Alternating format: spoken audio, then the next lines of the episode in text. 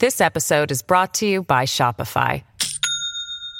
Do you have a point of sale system you can trust, or is it a real POS? You need Shopify for retail. From accepting payments to managing inventory, Shopify POS has everything you need to sell in person. Go to shopify.com slash system, all lowercase, to take your retail business to the next level today. That's shopify.com slash system. Hello, everybody. This is Marshall Poe. I'm the editor of the New Books Network. NBN listeners like to read books and buy them. So we thought we'd tell you that right now, our friends at Princeton University Press are having a remarkable site wide sale. You can get 50% off books, including ebooks and audiobooks, with the code 50, F I F T Y, at checkout until May 31. You can save some real money on Princeton University Press books. I encourage you to go there and check it out. Welcome to the New Books Network. Welcome back to the New Books in Intellectual History, a podcast channel on the New Books Network.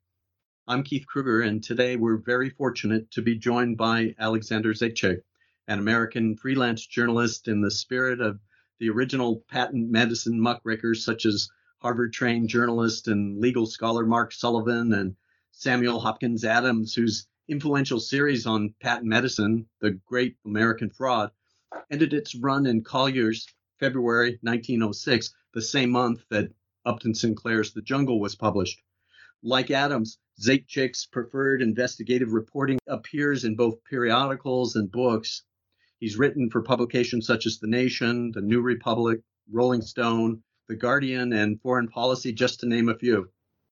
He's a staff writer and editor at the New York Press, or was, um, The Exile in Moscow, and the founding editor at the Prague Pill, an alternative newspaper in the Czech Republic. His first book, Common Nonsense Glenn Beck and the Triumph of Ignorance, was published in 2010, and he's written three since, including his latest, Owning the Sun, a People's History of Monopoly Medicine from Aspirin to COVID 19, published this month by Counterpoint Press. Alexander Zaitchik. Alex, thank you for taking the time to talk with us about your writing and research. Oh, it's great to be here, Keith. It's an honor. Nice to finally talk to you, Alex. Uh, no doubt you're staying busy with book promotion. Here we are. Uh, does this does this mean you can take a break from new projects, or uh, is the investigative writing process ongoing? What's what's the sales phrase? Always selling, or, or in your or in your case, always muckraking.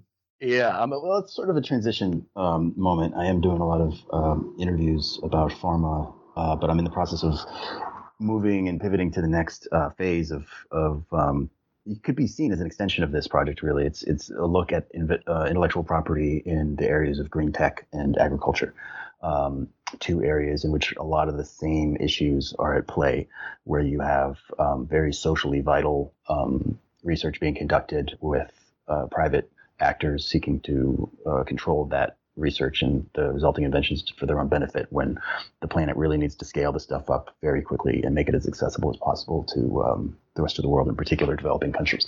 So some of the same pharma um, IP issues are now at play in um, uh, in the environmental realm. So that's sort of my next project, which I'm starting to to work on. But yeah, a lot of interviews um, this week and last, although the the news cycle, as you can imagine, was not kind for a, uh, a book about anything besides uh, war but you do seem to like that interplay with the uh, that tension between the private and the public that kind of twilight zone there. Yeah i mean it's it's a fascinating tension that doesn't get enough you know care and, and, and focus i think because it is so fundamental.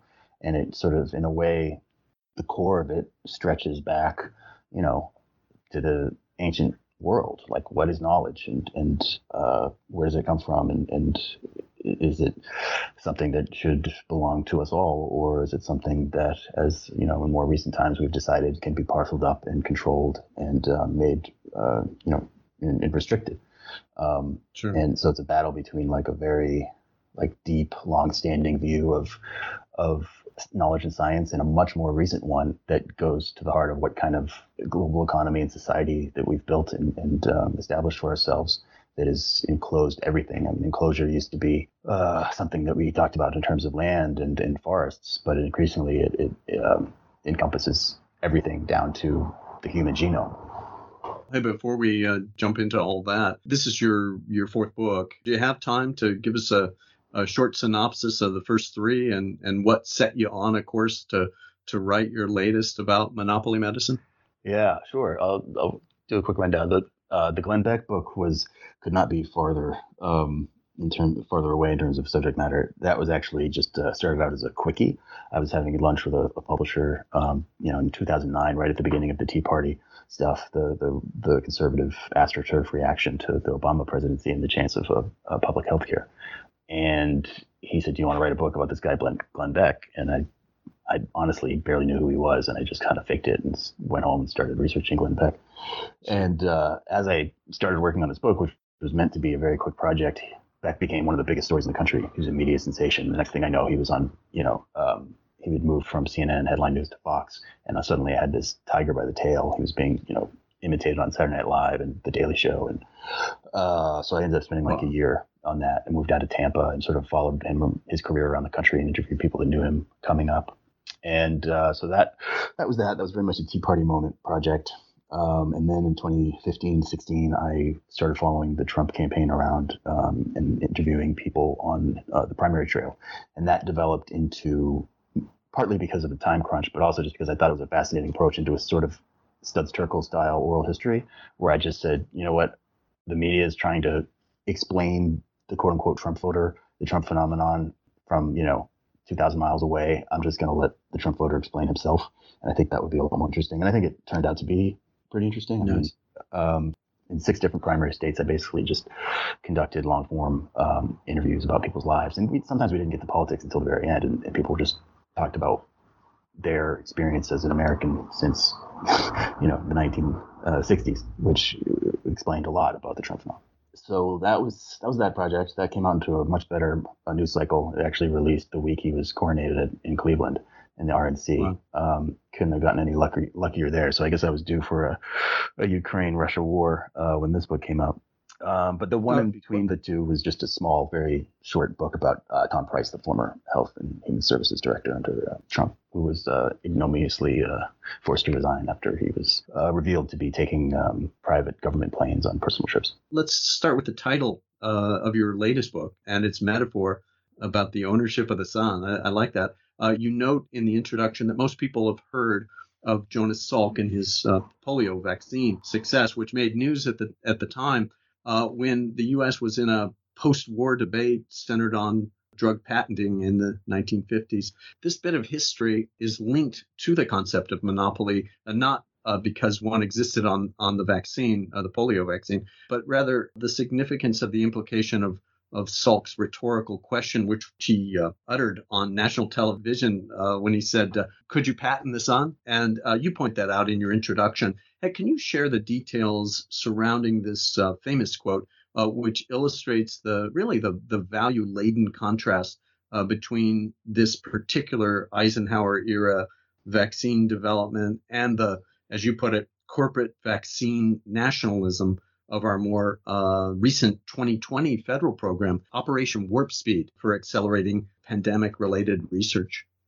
Mm-hmm. Sure. Before getting to the Salk quote, though, I think it's important to note that the, the line was not as original as uh, many people believe, including myself, before I researched this book. It's a very famous quip, famous one liner, maybe the most famous one liner delivered in the first couple decades of, of television but he basically stole the line. And it's one that had been nice. recurring throughout the history of debate over the privatization of knowledge or, or the attempt to restrict um, the diffusion of knowledge. So the first time you encounter the line or one like it is among the ancients who were constantly describing knowledge as as fundamental as a natural element such as the air. Lewis Hyde has a great book on this history called Common as Air. I think uh, I should know this. I think he's quoting Heraclitus. In any event, the ancients were, were constantly comparing the idea of um, that knowledge was coming from, from nature. It was it was all around us, and, and, no one man could control it any more than they could control the sun. So you see it again in the early uh, American Republic, where um, guys like Owen Biddle, the early sort of um, you know research class that was sort of, you know, for whom Ben Franklin was their hero. And Franklin very much adhered to this ancient slash, by then, Enlightenment conception of knowledge as um, the sort of gift of the universe. And if you were very religious, a gift from the mind of God. Those two traditions were um, very complementary and dovetailed with each other in the Sure. early American Republic. So you heard it there too. Co- comparisons between knowledge and and the sun itself. And the first time I saw it in the form of a quip came in the 1840s when a Boston dentist invented ether, or basically realized you could eliminate consciousness during surgery with ether. And he tried to patent it because he was a dentist, not a doctor, and he was outside of what was then a very strict ethical norm that you did not attempt to monopolize medical breakthroughs, that it was should be available to all of humanity on equal terms. And he said to a, uh, a medical journal at the time, a doctor who was criticizing um, Morton said, "This is ridiculous. Should I also have to patent sunlight?" Like it hmm, was so absurd to him, and that was the example he used, which was the exact, basically the line that Salk would adopt. And then again in the 1920s, when Harry Steenbock of the University of Wisconsin patented a method for generating vitamin D through the use of ultraviolet lights, which was a major, major breakthrough at the time because of the problem of rickets, especially in Northern Europe, which is a vitamin D deficiency disease. The medical community, the transatlantic medical community, responded like, the Americans are trying to patent sunlight itself, the sun itself. This is just outrageous. The, the American Medical Association issued, um, you know, editorials and denunciations that basically made the same comparison that Salk would make 30 years later on television when Ed Murrow, to get to the, the original question, the context was the field trial for Salk's dead virus polio vaccine had just been declared a success that morning uh, in 1955. I believe it was in April. And he was the center of a very elaborate unveiling ceremony of the results. It, you know, it was a big deal. The, the country had been living in terror of polio for so long. The idea that it was finally at an end was it was a major television event. And that night, Edward Murrow on his you know, number one program, news program, CBS, uh, said, "Who wants a patent?" And that is when Salk reached back through this incredibly long tradition, going back thousands of years, and said, "Nobody. Could you patent the sun?" And Hmm. it struck a chord with the public who was just beginning to come to grips with the rise of what was in essence a post-ethical pharmaceutical industry. Before World War II, it was self-consciously ethical and it was connected to these older traditions. But by the 1950s, you had what we know today, this sort of very profit-minded, monopoly obsessed, you know, for lack of a better word, villainous industry in the public mind. You had the first government investigation starting to take place. The FTC was investigating um, cartelization in the antibiotics industry uh, as early as 1955, around the same time. And you also had some safety scandals around the polio vaccine itself, the famous Cutter incident, in which one of the companies contracted to produce the polio vaccine was cutting corners to save money. And Salk had a feeling this might happen, and he was pleading with the National Foundation for Infantile Paralysis to require the government to screen all batches before they went out um, during the field trial. And uh, the Cutter incident validated those concerns. Unfortunately, some people died. Some kids were um, uh, paralyzed in the process. So you use that term corporate vaccine nationalism, and then you contrast that with uh, the 2020 program, that Operation Warp Speed. Mm-hmm. I mean, Operation Warp Speed is in many ways the consummation of everything that's discussed in the book, the entire history of um, the rise of the pharmaceutical industry based on public subsidies is perfectly encapsulated in Operation Warp Speed, which was basically corporate uh, nationalistic progress, project in which the United States government provided billions of dollars um, to the private sector, um, and the, there was a you know a sense that the the government and the companies were one, and you know our drug champions are somehow an expression of the United States and should be protected. Their IP should be protected, uh, even though that IP is very much a, a private you know possession, and that tension between you know public and private is sort of swept under the surface uh, for most people. But really, that's that's the heart of um, the absurdity. Is you know if we're giving billions of dollars to Moderna and they refuse to allow even uh, the most moderate um, social obligations to those uh, subsidies uh, and contracts, then you know who's really being benefited here, and who's in the driver's seat. Like, when did the United States government become a junior partner to an industry that it is funding to the tune of you know almost fifty billion dollars a year. So all of that comes to a head during um, the pandemic with with warp speed, and not just in the U.S. but other countries too. You had drug champions being treated as if they were extensions of the government, but the government is supposed to be uh, advancing broad social interests, not narrow private ones, and uh, that's essentially what they end up doing when they transfer total control of IP to these companies. Well, as you say, in, in the context of the uh, uh, the current pandemic, and it, it doesn't seem like it's abating, it just morphing into or evolving into something else, uh, or these variations on, on, the virus. But when confronted or when uh, when people read your book's analysis, uh, at least uh, I found it's it's hard not to ask, you know, what's wrong with this picture? And as as you point out, h- how can an industry group uh, threaten the government after it funds its work and, as you say, protects its business model in the private sector. If a company funds the research and the overhead, it, it is customary for the titles on the inventions to, to go to them. But somehow the federal government seems no longer able to um, to bring itself to enforce a similar arrangement, as you point out, for research funded by the National Institutes for Health. And I, I like your term for this. Uh, you, you call this a hydra-headed betrayal uh, which is a, a, disconcerting image. Can and you've kind of unpacked a bit of this already, but um, uh, this in, the industry's disingenuous rhetoric here uh, with regard to monopoly and and the and how they use this. It's an incentive for innovation and progress. Can you talk a little bit about that and and how it connects to monopoly power?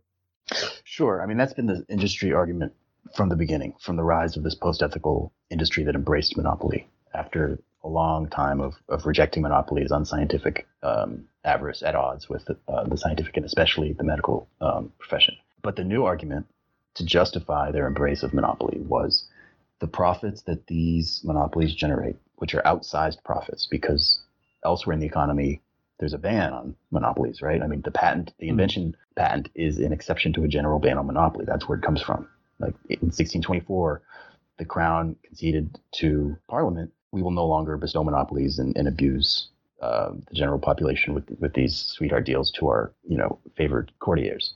But we will continue to give brief monopolies to inventors in the interest of spurring uh, innovation and drawing inventors to England and um, help you know uh, advance the economy and, and generate new trades. So that exception to the general ban on monopoly was justified within medicine as spurring on similar grounds as spurring the needed advances to make life more healthy and long. However, what we've seen is, and this is very heavily documented now, more so by the day, there's an enormous amount of literature bearing this out, is the companies have turned their back on the kind of research that leads to generally valuable and breakthrough research. It's very expensive. It's very risky. And they have been content to let that research happen uh, on the public dime in academic labs. And basically, what they've done is they have focused on purchasing those uh, inventions and the research on the cusp of those inventions on what is essentially a secondary market. and then they claim them as their own and they price them as high as the market will bear, which is quite high. Um, this is an inelastic market; they can get whatever the hell they want, and then the profits from these monopolies are not going back into R&D because, again, mostly that's happening in the public sector. Where are these profits going? They're going to inflate share prices with stock buybacks. They're going to executive bonuses. They're going to enormous lobbying and marketing outlays. They're going to hiring the best patent lawyers that money can buy so they can game the patent system and extend monopolies on drugs that are not innovative in any way, but are you know classic Me Too drugs or slightly tweaked molecules. Um, so the innovation argument has completely collapsed, but the power of it is such that it continues to haunt the public imagination and the political imagination, because what they've done is increasingly, as the innovation argument has worn thin, they've begun leaning on patient groups, patient advocacy groups, where they have sick people speak for them, and it's much harder to uh, you know, call bullshit on someone who's dying hmm. than it is on the, pharmaceutical CEO. So if you are in Congress and you are arguing for patent reform, uh, you're going to be hit with ads from patient groups saying, if this person is allowed to touch the pharmaceutical industry, my child will die. And these people are being wheeled into your office in the Capitol, and it's very effective.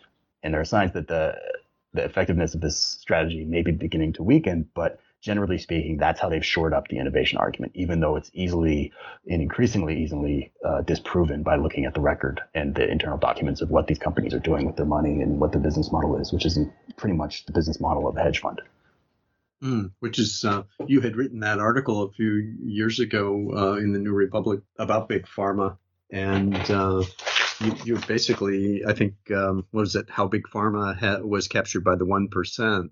Uh, the, the subtitle, I suppose, says it all. The industry's price gouging economic model uh, was engineered by Wall Street and its uh, political enablers, and only Washington can fix it. But you also uh, went on, though, to kind of con- conclude that article by saying, look, hey, we, we need to uh, reject or uh, rethink a, couple of myths that we um, that we've kind of consumed or that we live by. Can you talk a little bit about those myths and how it leads to finance being the problem? Finance piece of it is related to a change in law on the one hand and the economy on the other. And they both sort of happened around the same time, which generally speaking, was say the mid late 1970s. You had the increasing financialization of the economy on the one hand. Mm. You had um, the rise of a biotech industry that was acting as a sort of middleman between the university research culture and the pharmas. And you had laws that enabled these companies to basically just snatch up the IP as a default um, system. Whereas before Bayh-Dole in 1980, the government had default possession of inventions and IP resulting from publicly funded work. So right around the time you have the rise of this very wealthy new sector of the economy, new formations of capital, very eager to benefit from these new laws. So that's where you really start to see the financialization of the pharmaceutical industry. Not to say there wasn't greed before 1980 in the pharmaceutical industry. Big pharma had been around for decades by that point, but they were not owned by literal hedge funds. You know, they were not taking directions from Wall Street to the extent that you see now. And that was a big change. That was a cultural change. And also it was a cultural change among the university research centers, which now were increasingly involved in just straight up investor class.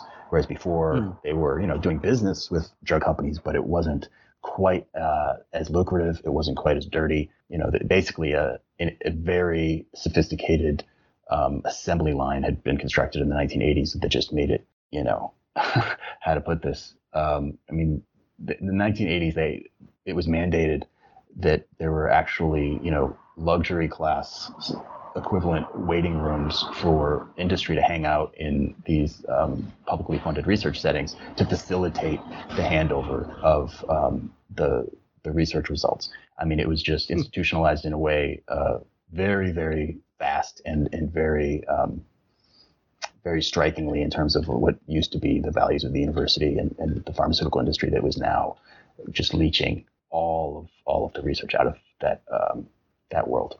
Yeah, well, you, and you you go on to talk in your book about this sense of entitlement, and, and we can try to try to get to that by looking at some of the chapters. I like the way that uh, uh, you set things up and and some really nice dovetailing between the chapters and the overlays and, and your transitions are all are spot on and and it's it's nice some of your descriptions I mean like like I like I shared about the uh, the hydra headed betrayal you've got some good lines in, in, in the book as far as those those myths though in in that uh, New Republic article you one of those uh, myths was about uh, controlling prices and how it stymies innovation. Uh, you've talked about that. But the other one was kind of the one I wanted to get to, and that was this larger myth uh, that still uh, persists. And, and, and I think it, as you've kind of alluded to uh, with, with, with, the finance problem, uh, the myth is that, hey, we've got a free market ideology in our political system, and, and we can't seem to either let it go or at least put it on a leash of some sort. And it seems tied to your point, going back to uh, this idea that the federal government is um, in a inferior position relative to uh, the industry. Yeah, I mean the idea that this is some sort of free market system that can't be tinkered with is just you know you, you have to laugh when, when they say this, and they've been saying it for a long time. I mean if you if you if we're going to crunch this down to a bumper sticker, it would literally be the words, there is no free market in pharmaceuticals. It is the most protected racket in the economy. And that's why they have the biggest margins in the economy. There's nothing natural or free market about pharma and drugs. It is a creation of government issued patent monopolies that are protected in U.S. courts, in particular, uh, the Federal Appeals Court in D.C., which handles patent cases.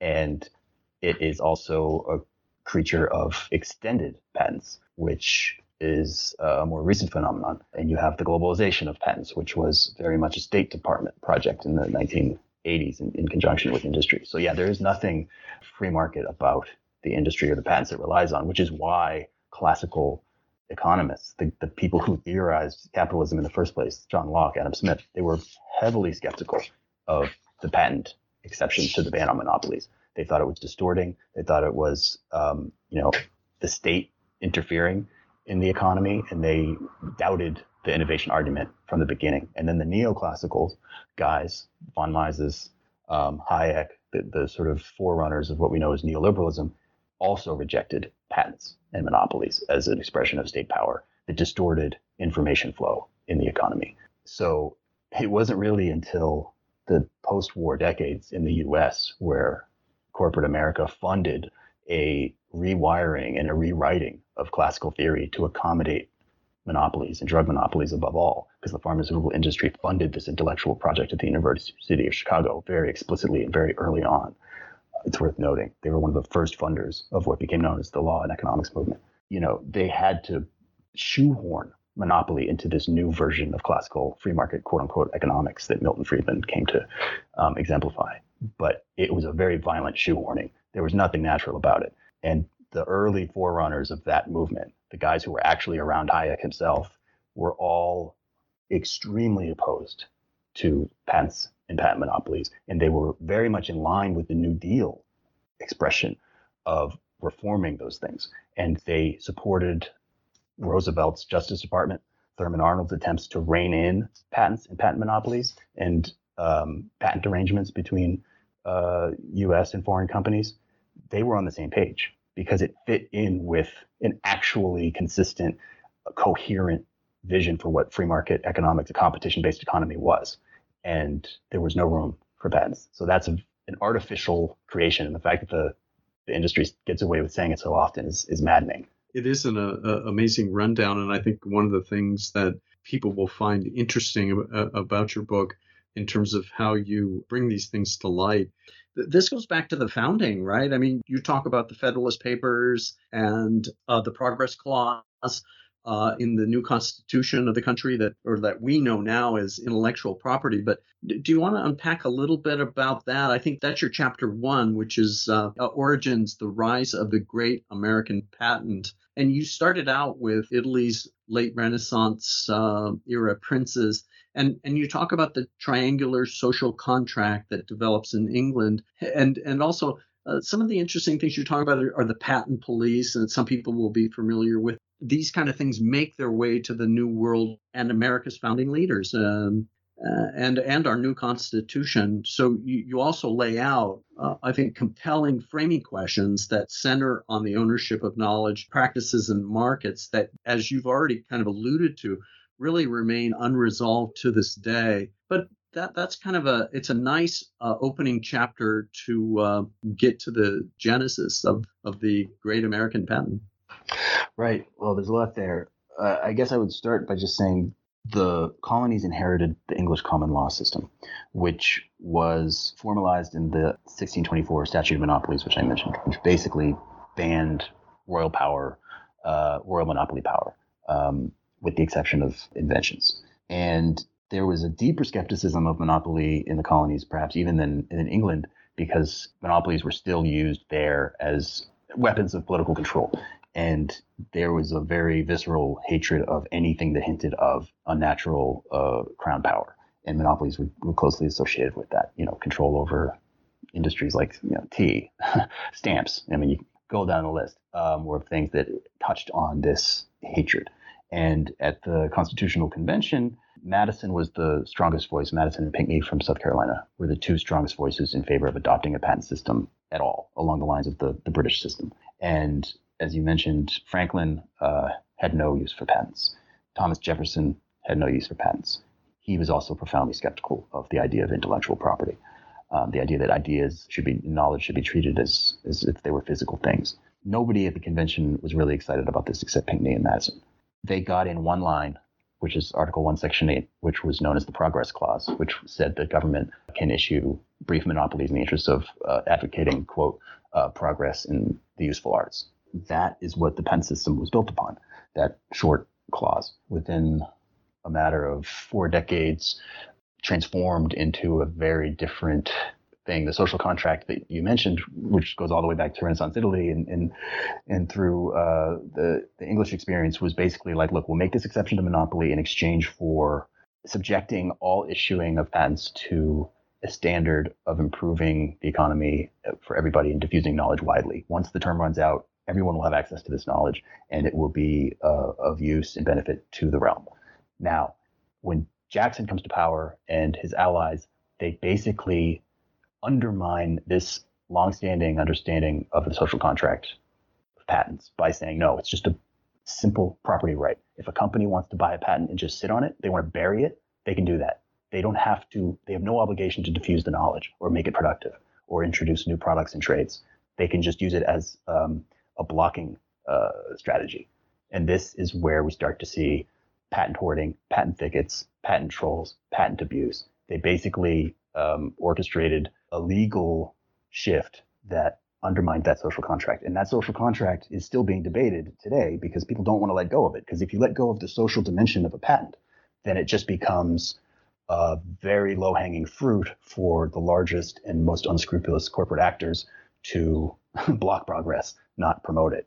And if you're just blocking progress and allowing the biggest companies to get bigger and abuse the public, then what's the point of this whole system? Especially when, in the case of pharmaceuticals, they're doing this with enormous amounts of public money. It's just, it becomes especially grotesque. It's not just some steel company who takes some in-house research and, you know, buries it so no other competitors can get it. This is, these are companies taking tens of billion dollars of taxpayer money and then restricting knowledge and raising the prices on drugs that could be helping Americans live better lives. So, of all the industries where this expresses itself, it's the most grotesque in medicine.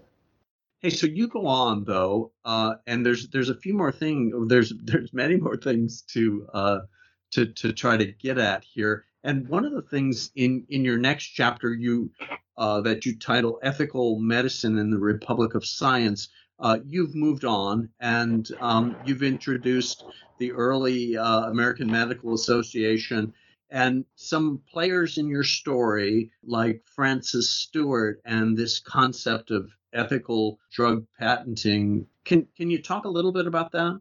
Sure. Francis Stewart was a doctor and researcher who came up with a pretty important treatment for what was called wasting disease. And he caused quite a stir when he signed a basically what amounted to a um, advisory role with Parke Davis, one of the larger ethical uh, pharmaceutical firms out of Detroit.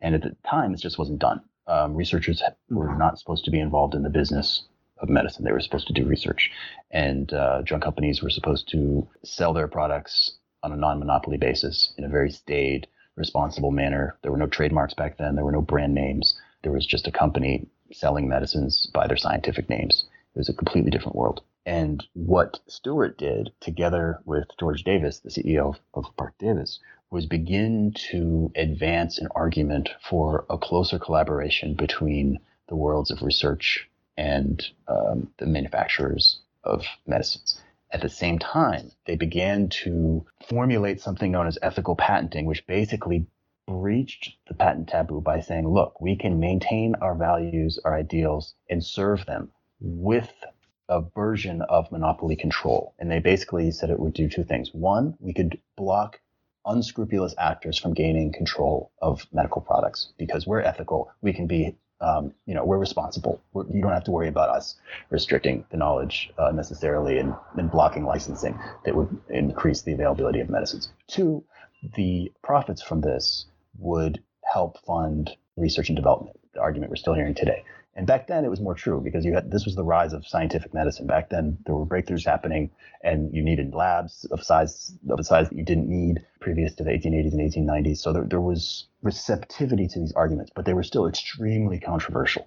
And for the most part, they were shouted down from the major conferences, from the you know the board meetings of the major journals. The ethical gatekeepers did not like this conversation, but they started it. And once they started it, cracks began to spread and you had increasing crossover between industry and medicine and research. Those three worlds began to overlap more than they had. At the same time, you had the arrival of German chemical pharmaceutical firms into the US market, which had, and they brought with them some breakthroughs based on um, coal tar and dyes, such as, you know, it's a long list, but they started to patent them. And the ones that drew the most ire were phenacetin and aspirin, very important drugs. Germans basically said, look, if your courts are going to allow it, if your patent system allows us to, to patent this stuff, then we're going to do it. Because they couldn't get away with it in Europe. They, they, were all rejected out of hand. But by then, the Jacksonian sort of turn uh, had encompassed the medical taboo.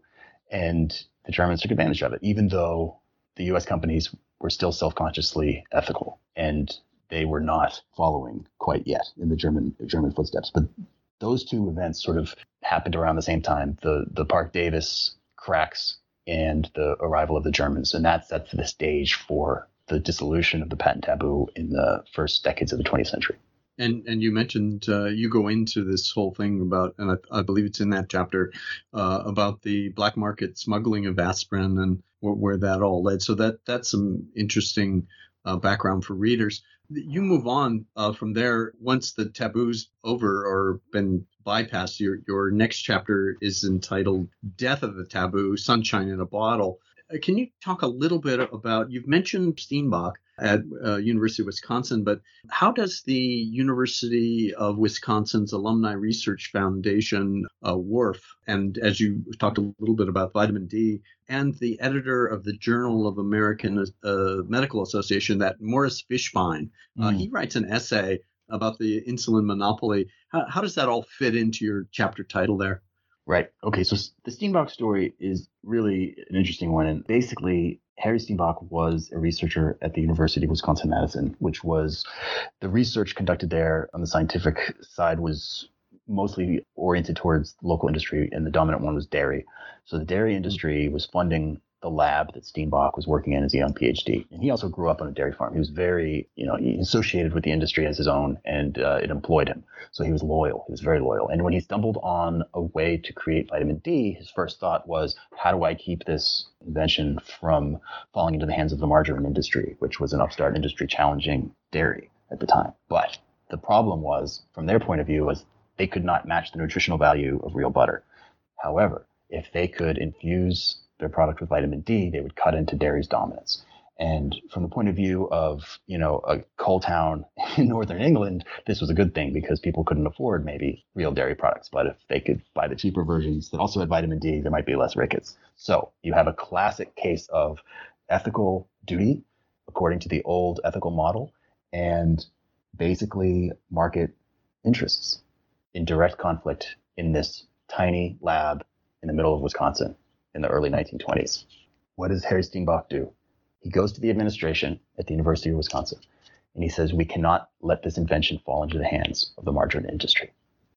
But at the same time, I can't control a monopoly on this because I will be just destroyed by my peers. I will. It's it's it's unethical. The university will be, you know, will ruin our name. And what are we going to do? They come up with a way to they think split the difference where they basically create an outside organization called the Wisconsin Alumni Research Foundation to manage the vitamin D process patent on behalf of the of the university. And this created plausible deniability. And Steenbock never actually saw the profits himself. The university technically didn't see the process uh, the profits or control the patent. What they did was the WARF invested all of the licensing money that you know they licensed it broadly, but not to margarine. But on principle, the world was outraged at this. So the WARF reinvested that money into the stock market during the roaring 20s and gave it back to the university, which reinvested in research. So it, this was like the university version of ethical patenting, and it's the birth of ethical patenting in the university. And that model would spread. And then you have universities patenting, which was unheard of until then because it went against every value associated not just with medicine science, but the university as well. So it was an even deeper taboo within university research culture. And that started over this farm boy's desire to protect his his home state industry. Yeah, it, no, it's an interesting story, and the way you uh, put that together with the implications, as you say, in that lab in Wisconsin, and this idea that it comes down to uh, uh, butter versus margarine is interesting in itself. Morris Fishbein, though, is part of the uh, story here. He's the editor of the AMA's uh, journal. He fits in a little bit later. This episode is brought to you by Shopify. Do you have a point of sale system you can trust, or is it a real POS?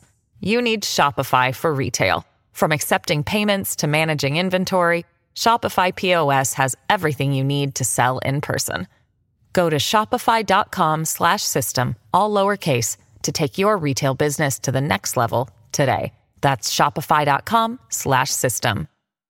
Yeah, he was a very powerful voice for the ethical paradigm in its twilight. And he had to sort of negotiate these arguments within the pages of the journal, which is, you know, the, the most influential medical journal in the United States and it's one of them in the world. And he was was the sort of arbiter of, of this intense fight, which intensified during the, the depression, where researchers were saying, oh, "Look, whatever we can do to make some money, what's what's wrong with that? Like, you know, these old these old rules should not apply anymore because they don't make sense." And uh, then you had the old guard saying, once we start to make excuses and exceptions, we're going to become the post ethical industry that, in fact, it became within 20 years. So the critics and the doubters of so quote unquote ethical patenting were proved correct.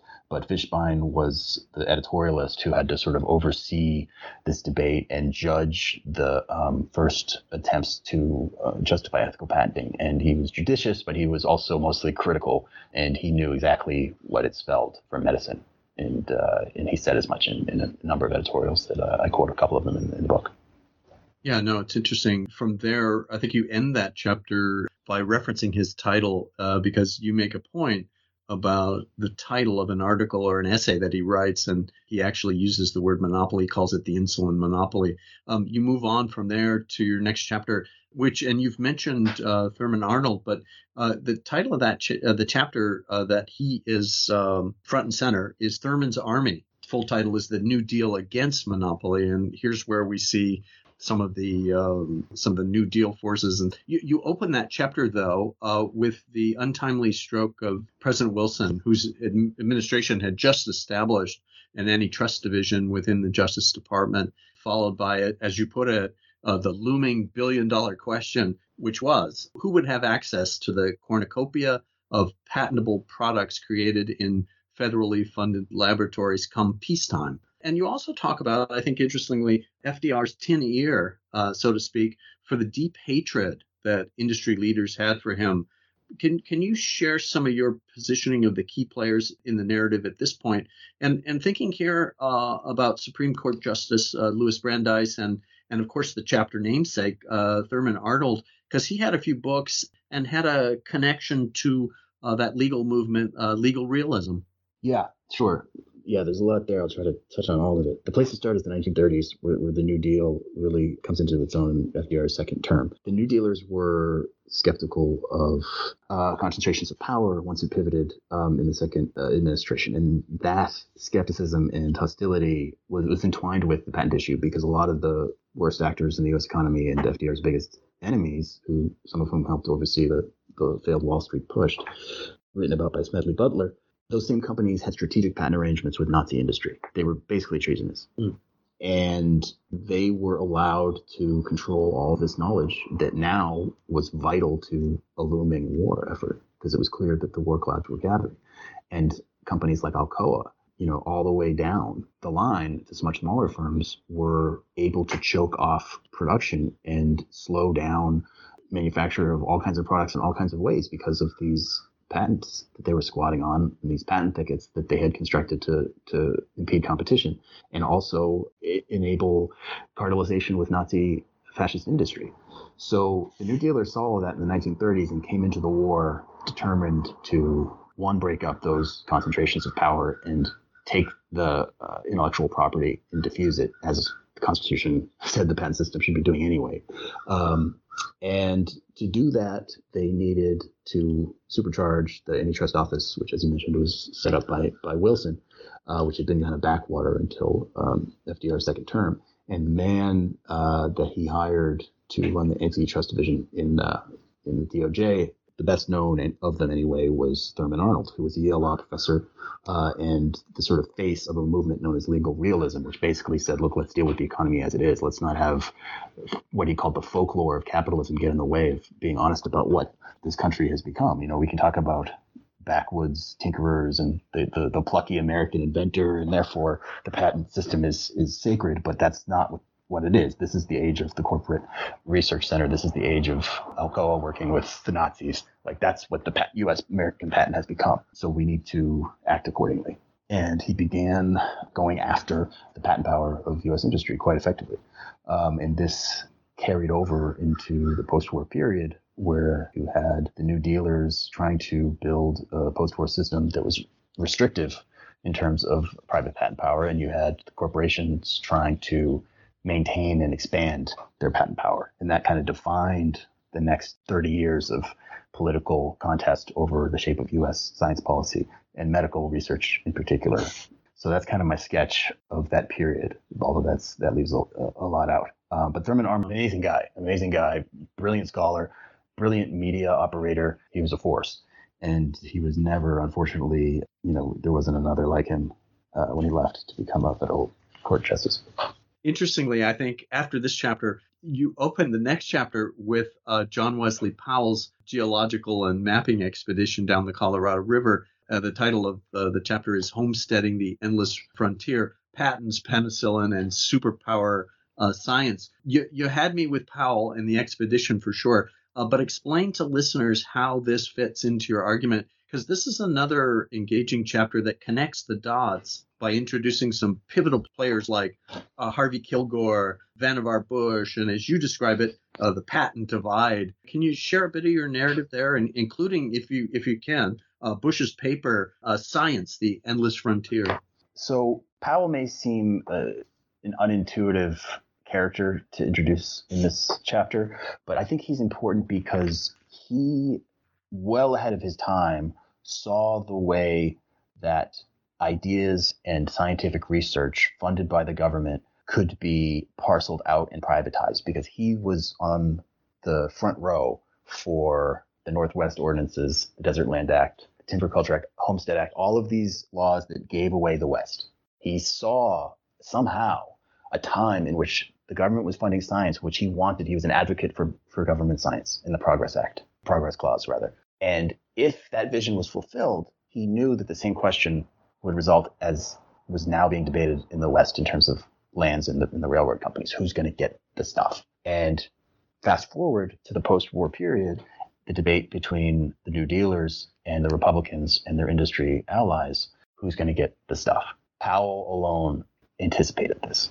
And the debate after World War II was a very, very charged one because the stakes were enormous. The the research operation that was instituted during the war that resulted in penicillin, the atom bomb, all of that money was continuing to flow through the system and it was only going to grow and this was no secret. So you had on one side you had Democrats and left-leaning Democrats in particular represented by Harley Kilgore, a senator from West Virginia, who was, you know, a very ferocious New Dealer attack dog in, in the Senate and on the other side, you had Vannevar Bush, who was a Republican, a Hoover Republican, who FDR tapped to run, to oversee scientific research during the war because he was such a talented science um, administrator and he was so brilliant, unquestionably, across so many fields that FDR said this has to trump politics. Science is going to win the war.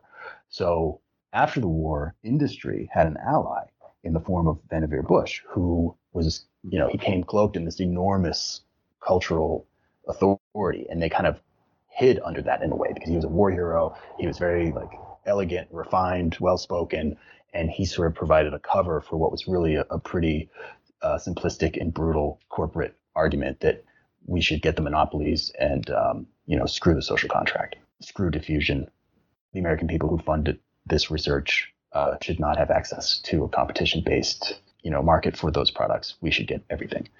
And that kind of tussle went back and forth long after Bush and Kilgore died, and it lasted pretty much until 1980 with the passage of Bayh-Dole, which marks the official end of the New Deal vision of public science under public control for the public interest. Do you feel like uh, Bush, and I think you in the book you point out, I think he was an MIT guy. Um, mm-hmm. Is he? The, is that? Do you feel like that's where this sense of entitlement gets really a, a big a big push? I mean, he definitely embodies a certain yeah uh, elitism, and he fit right in with that sort of growing sense of entitlement among corporate America um, in the drug industry in particular. Yeah, he was a snob, uh, unabashedly. Um, you know, pipe smoking, elitist. um, you know, he didn't grow up uh, with a silver spoon in his mouth, but he was made wealthy very early at a very early age because he was a brilliant inventor in his own right, and he was one of the first. He was a founder of Raytheon, one of the first investors of Raytheon. Mm. Um, he was also intimately involved in the, the rise of the sort of military industrial complex we know today. He was on the Defense Policy Board. So, yeah, I mean, I think he's a good uh, exemplar of, of, this mindset, but I wouldn't say he was a, cause of it. But yeah, the, the elite universities like MIT, that he was, uh, where he was a dean, um, sort of had a similar sense of yeah we deserve this so when the new dealers wanted to have a more geographically dispersed flow of federal research funds bush made common cause with industry to say no no no the, the eastern uh, universities who get the lion's share of contracts should continue to get the lion's share of contracts. This was another point of conflict between the new dealers who tended to be from the Midwest and the South, and guys like Bush and his, you know, buddy George Merck, based in New Jersey. So there was a geographical um, component to this, which had a certain culture, cultural overlay to it. Absolutely. You, you move on from Kilgore and Bush and the patent divide, and there really there's a lot there to delve into and and to savor. The next chapter, though, is called The Birth of Big Pharma and the Ghost of Reform. Uh, can you share some of your story there about Estes Kefauver, that New Deal protege of Harley uh, Kilgore on the Antitrust and Monopoly Subcommittee? And he held some congressional hearings for uh, quite a while that, that were influential. There's an interesting story there. Um, there's a lot in that chapter, including that 1947 uh, penicillin project that Prime Minister Nehru in India uh, introduces and has its own story to it. And you had just mentioned Merck, and and they're part of that story as well. Mm-hmm. Yeah, I'd love to go over both of those. I think they both stories deserve um, at least at least a thumbnail um, sketch, especially the Nehru penicillin project. But I'll get to that in a second. So Estes Kefauver was uh, a protege of Harley Kilgore, and he took over, as you mentioned, uh, the Monopoly uh, subcommittee. And he was a political TV star. He held very high profile hearings on the mob. Um, brave guy, really telegenic, had a had a sense of good one liner and, and, how to use the media. And he held two years worth of hearings uh, on the heels of other hearings on other major industries. In the drug industry, was 59 to 62, basically 60. Yeah, right right on the cusp of the Cuban Missile Crisis was, was when they officially came to a close, I believe and he dragged every pharmaceutical CEO in the country pretty much up to explain what was then the public scandal of extremely high and rising drug prices um, in the U.S. as opposed to every other country on earth. And this was the public's first real look at the inside workings of the post-ethical drug industry. By then, you know, you had 15 years of, of the rise of this new force in American life after the war, and people were already turned pretty hard against the industry because they were wondering why drug prices were so high and why this industry, uh, among all others, seemed to be able to price its products without any relation to things like supply, demand, cost of manufacture. like it just is like defied gravity in a way. And there were also safety scandals, and and um, there was still an anti-monopoly sort of current in American politics because the new, you know the New Deal had only just you know was still in living memory. People in their 60s and 70s that were still alive remember the ethical pharmaceutical industry, which was a completely different planet.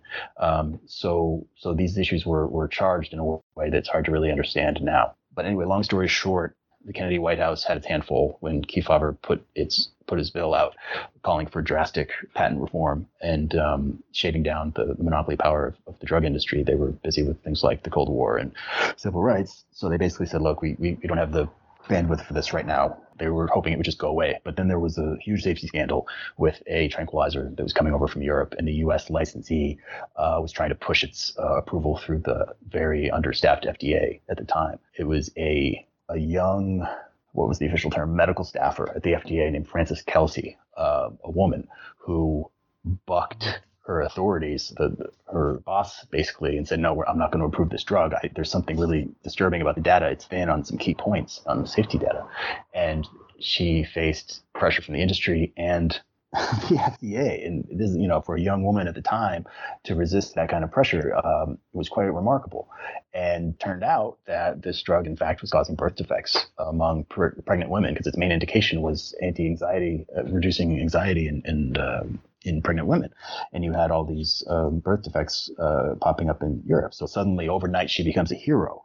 And the pharmaceutical industry has been revealed to be, you know, profit driven at the expense of public health and safety. And Kennedy revisits Kefauver's bill, strips it out. Basically, basically the Democrats passed his um, beefing up of, of regulatory agencies, the, but didn't touch any of the patent stuff. So those amendments were passed in 1962. Frances Kelsey's a hero. Kefauver gets his name in in a law, but he's sort of grumbling that the patent issue was was left kicked down the road. The addendum to that story is right before he died, Kennedy issued a memorandum that showed he was actually very sympathetic to Kefauver's position. Um, and that memorandum basically said when it comes to federally funded medical science, patent rights should, as a default matter of policy, reside um, under government control unless the industry contractor can make some, can make a public interest argument that it deserves the monopoly. And then he was killed like three weeks later in Dallas. A, little bit like the uh, Wilson issue where he has the stroke, and and then it seems to kind of perhaps derailed things. And thanks for mentioning Frances Kelsey. That's a it's a great it's a great story. Yeah, it really is. And uh, I think the Nehru story that you mentioned is takes us right up to the World Trade Organization and mm-hmm. the current fight over COVID 19 and intellectual property rights around pandemic vaccines and therapeutics. And you, you may be wondering how those things are connected, but they're also connected to the Harry Steenbock patent. And this is my favorite through line in the whole book. It provides a unity that's, that's really interesting. So when Steenbock patented his process for making vitamin D, it angered a lot of researchers around the world, but especially in England, where, as I mentioned, rickets was a big problem in the industrial north. And one of the researchers who had identified a, deficiency of vitamin D as a cause of rickets was a British scientist named Edward Mellanby. And he was part of this international course of condemnation of the Steenbock patent. During World War II, Edward Mellanby was the chief medical officer responsible for government scientific research Chain, Chain and Florey were the two Oxford scientists who took Alexander Fleming's discovery of penicillin and took it to the next level, but they couldn't figure out how to industrialize it. They needed help, so they went to America. But before they went to America, they went to Edward Mellanby, who hated the American system and of, of ethical patenting, as it was still called at the time, and they wanted to patent what they'd done in Oxford to protect it from the Americans. And Mellanby said, absolutely not. We are not going to stoop to their level. I'm not going to patent anything. He was still burned over the Steenbock patent, which touched on his research. Okay. After the war, some American companies, Pfizer included, did patent some of the same things that Chain and Florey had wanted to patent as a defensive measure that Mellanby said no to. Mm. Now he's twice scorned. He's no man hates the, the American post-ethical system that's developing more than ever Mellanby. Okay, now we get to Nehru. Nehru becomes the first prime minister of India. He needs to develop some sort of public health infrastructure for a very poor country full of people who need, among other things, penicillin. He puts out a tender because there's no domestic base whatsoever to do it on its own, scientific, technical, or um, industrial for the most part. Just not enough. The companies, the Western companies, do not want to help him build any sort of domestic capacity because they would rather just sell overpriced penicillin to India and other countries in the global south like they did during the colonial era. And Merck comes along and says, gives them basically the, the best of several bad offers and says, look, we'll build a factory, but we're going to have control over, you know, production. We'll train some of your scientists, but there's going to be a royalty associated, which is going to stretch 20 years into the future. It wasn't a great deal. It wasn't what Nehru wanted, which was, I want you to come here and train my scientists give us the know-how, give us all your trade secrets, help us build a penicillin plant. And they didn't want to do that because one, they wanted to sell penicillin, and two, they knew that that could be expanded. Once a country like India had a domestic capacity, they could start making other drugs. They could start researching their own. They could reverse engineer. This is, in fact, what ended up happening. And the reason it ended up happening is because right when Nehru was about to accept the Merck offer, an official associated with the World Health Organization, which had just been founded inside the UN, which itself was a very new organization, named Edward Mellanby, flew to New Delhi with an offer, which was, we will build you that plant and we will build you a research facility and train Indian scientists to build a public drug sector in India. And next to Edward Mellanby, as representatives of this project were Chain and Florey, and a whole cast of characters that had been watching in horror as the US post ethical system was built up and embraced mm-hmm. by the US political system and its courts.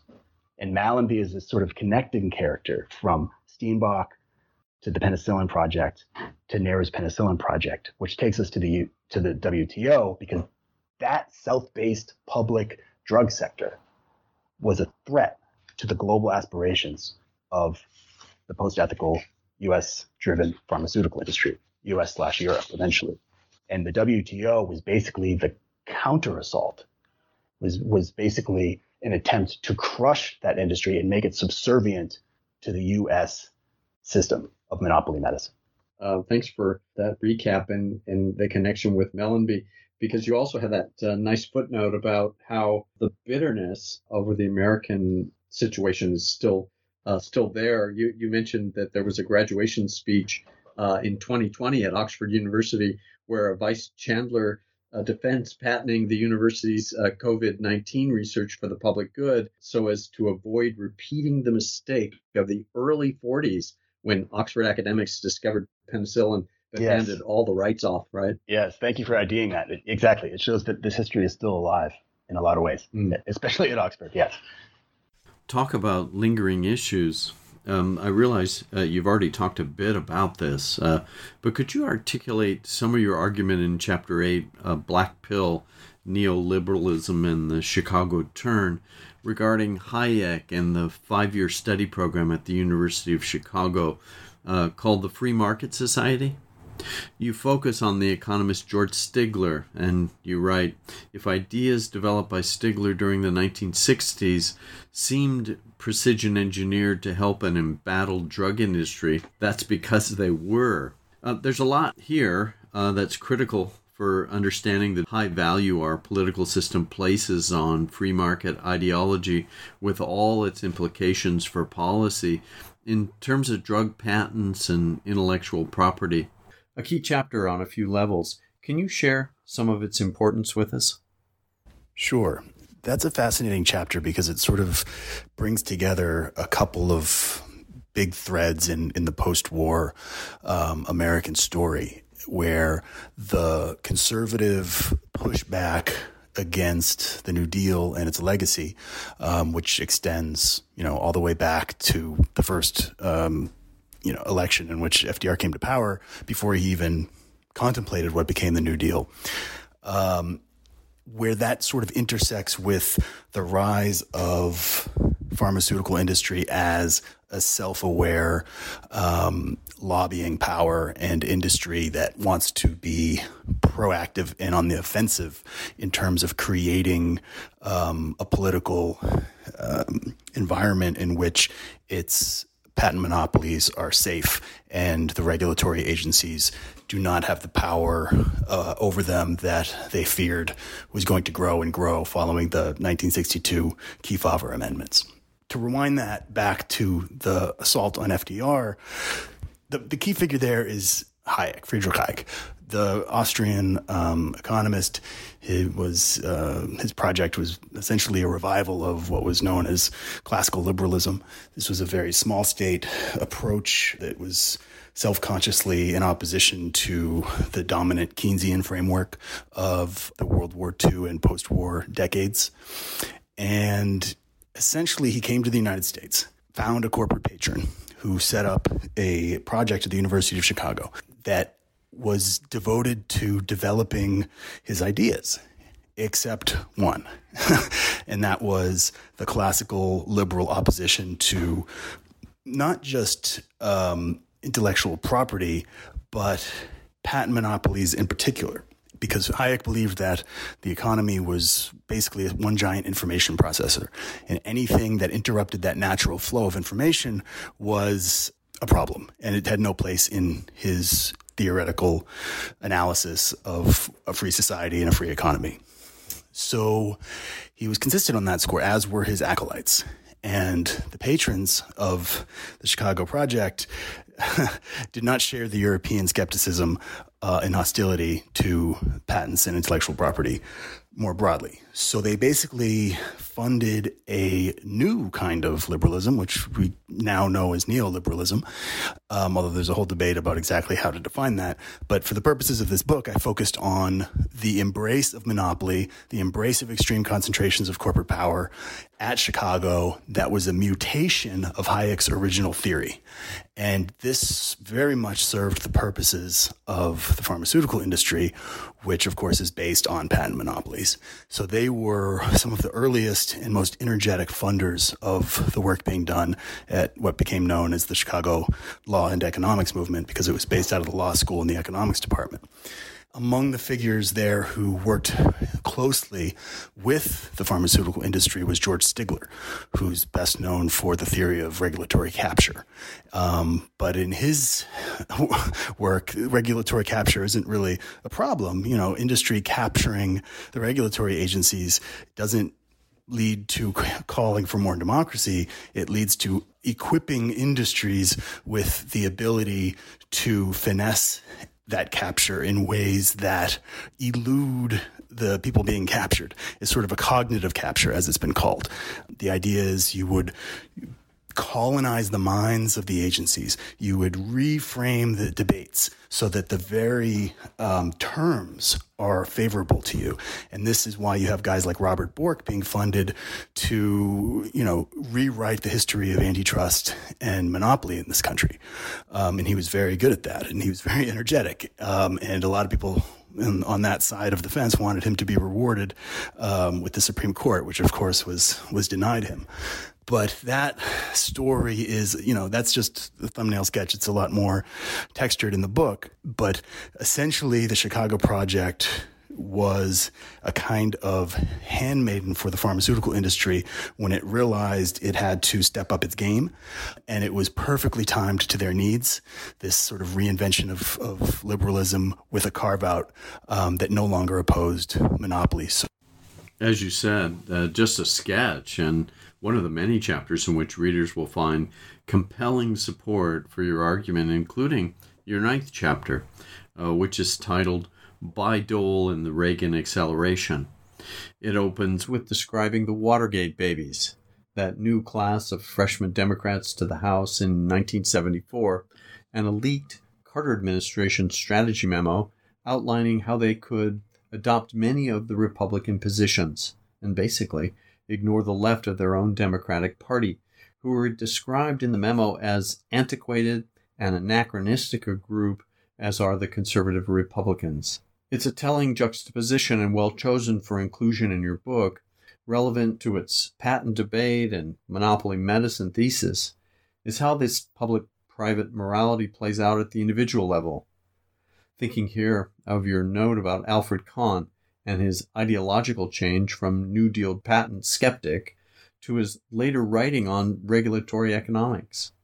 I realize the Kahn story is just a footnote, but seems indicative of the shifting political winds, as you put it, as well as sharing similarities uh, to the George Stigler ideological about face.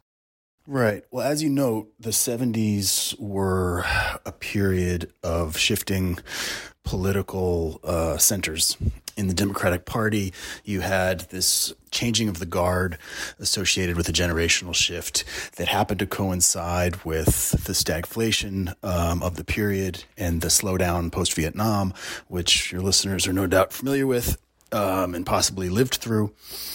And just as the industry was able to take advantage of the shifting politics of the early Cold War to sort of defend its growing monopoly power against the critics, they were able to link up with their Republican allies in the 70s and manipulate, take advantage of, ride this economic anxiety associated with the oil crisis and everything around it to basically reframe their attack on the Kennedy policy, which you mentioned as well, which essentially gave the government default first dibs on inventions that it funded.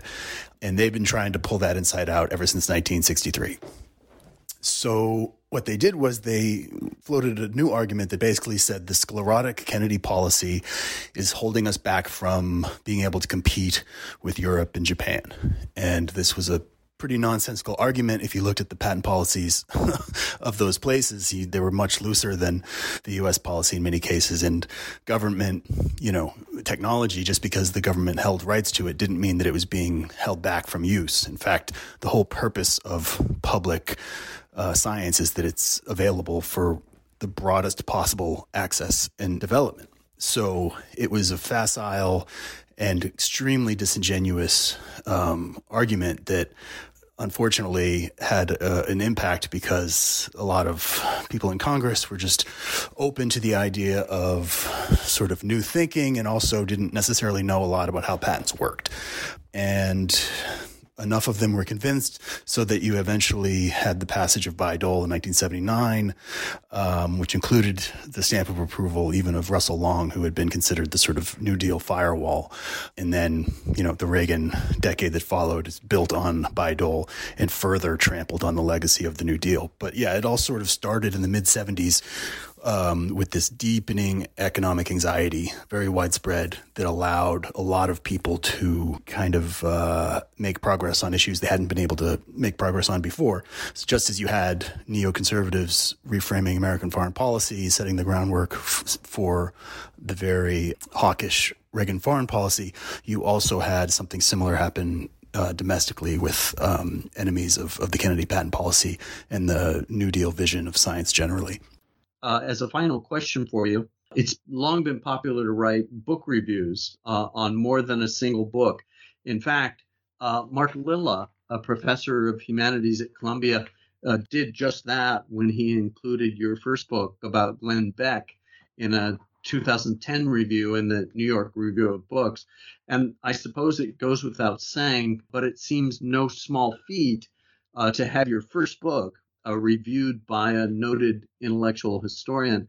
And in the same spirit of a multi book review, what would you recommend uh, to listeners interested in, in looking to build on their understanding of the critically important issues you raise uh, in your latest book, laying bare the historical legacy of the American version of patent monopolies and the implications for global healthcare? Well, I would definitely point people who are interested in, in reading more to the notes on sources uh, in the back of the book, where I give credit or try to give credit to all of the scholars who have been researching the history of medicine and pharmaceuticals, especially in recent years, who have uncovered, you know, the stuff I try to tie together in the book. I mean, a lot of the history had, had been out there, but it had been compartmentalized and, and sort of piecemealed in, in, the academic fashion. And what I tried to do was, was tie it all together in a coherent narrative that was um, digestible for a non non academic reader. Um, and there's a lot there, and I would recommend um, people look at that scholarship if they're interested. In terms of recent titles that I think would be a good pairing uh, in terms of review. Uh, a review essay. There's a new book by John Abramson of Harvard Medical School called Sickening, which really unpacks the relationship between the pharmaceutical industry and organized medicine and the medical journals uh, the medical publishing industry, which is one of the subjects of the book. Um, it's what mm. uh, the historian Dominique Tobbell calls the most important strategic alliance of, of the drug industry. And Abramson really shows what that looks like in practice and how the industry has been allowed to get away with not providing data to medical journals. I mean, half of the articles that doctors are basing prescribing decisions on are just junk, you know, and, and you can't even, mm. you no one even knows to the extent because they don't have to provide the data. How can you peer review and assess a study if you don't have the data. They've been allowed to black box all of it. It's absolutely horrifying, dangerous, and uh, nauseatingly corrupt situation. So he brings a lot of this stuff in the book up to date and really gets into the nitty gritty of it, uh, which and I'd recommend that book to anyone. Thanks again, Alex, for your well researched and well written book, published March of 2022 by Counterpoint Press. Again, the title Owning the Sun A People's History of Monopoly Medicine from Aspirin to COVID 19. Yeah, thank you so much, Keith. I really appreciated it. Enjoyed it. Alex, nice nice to talk to you.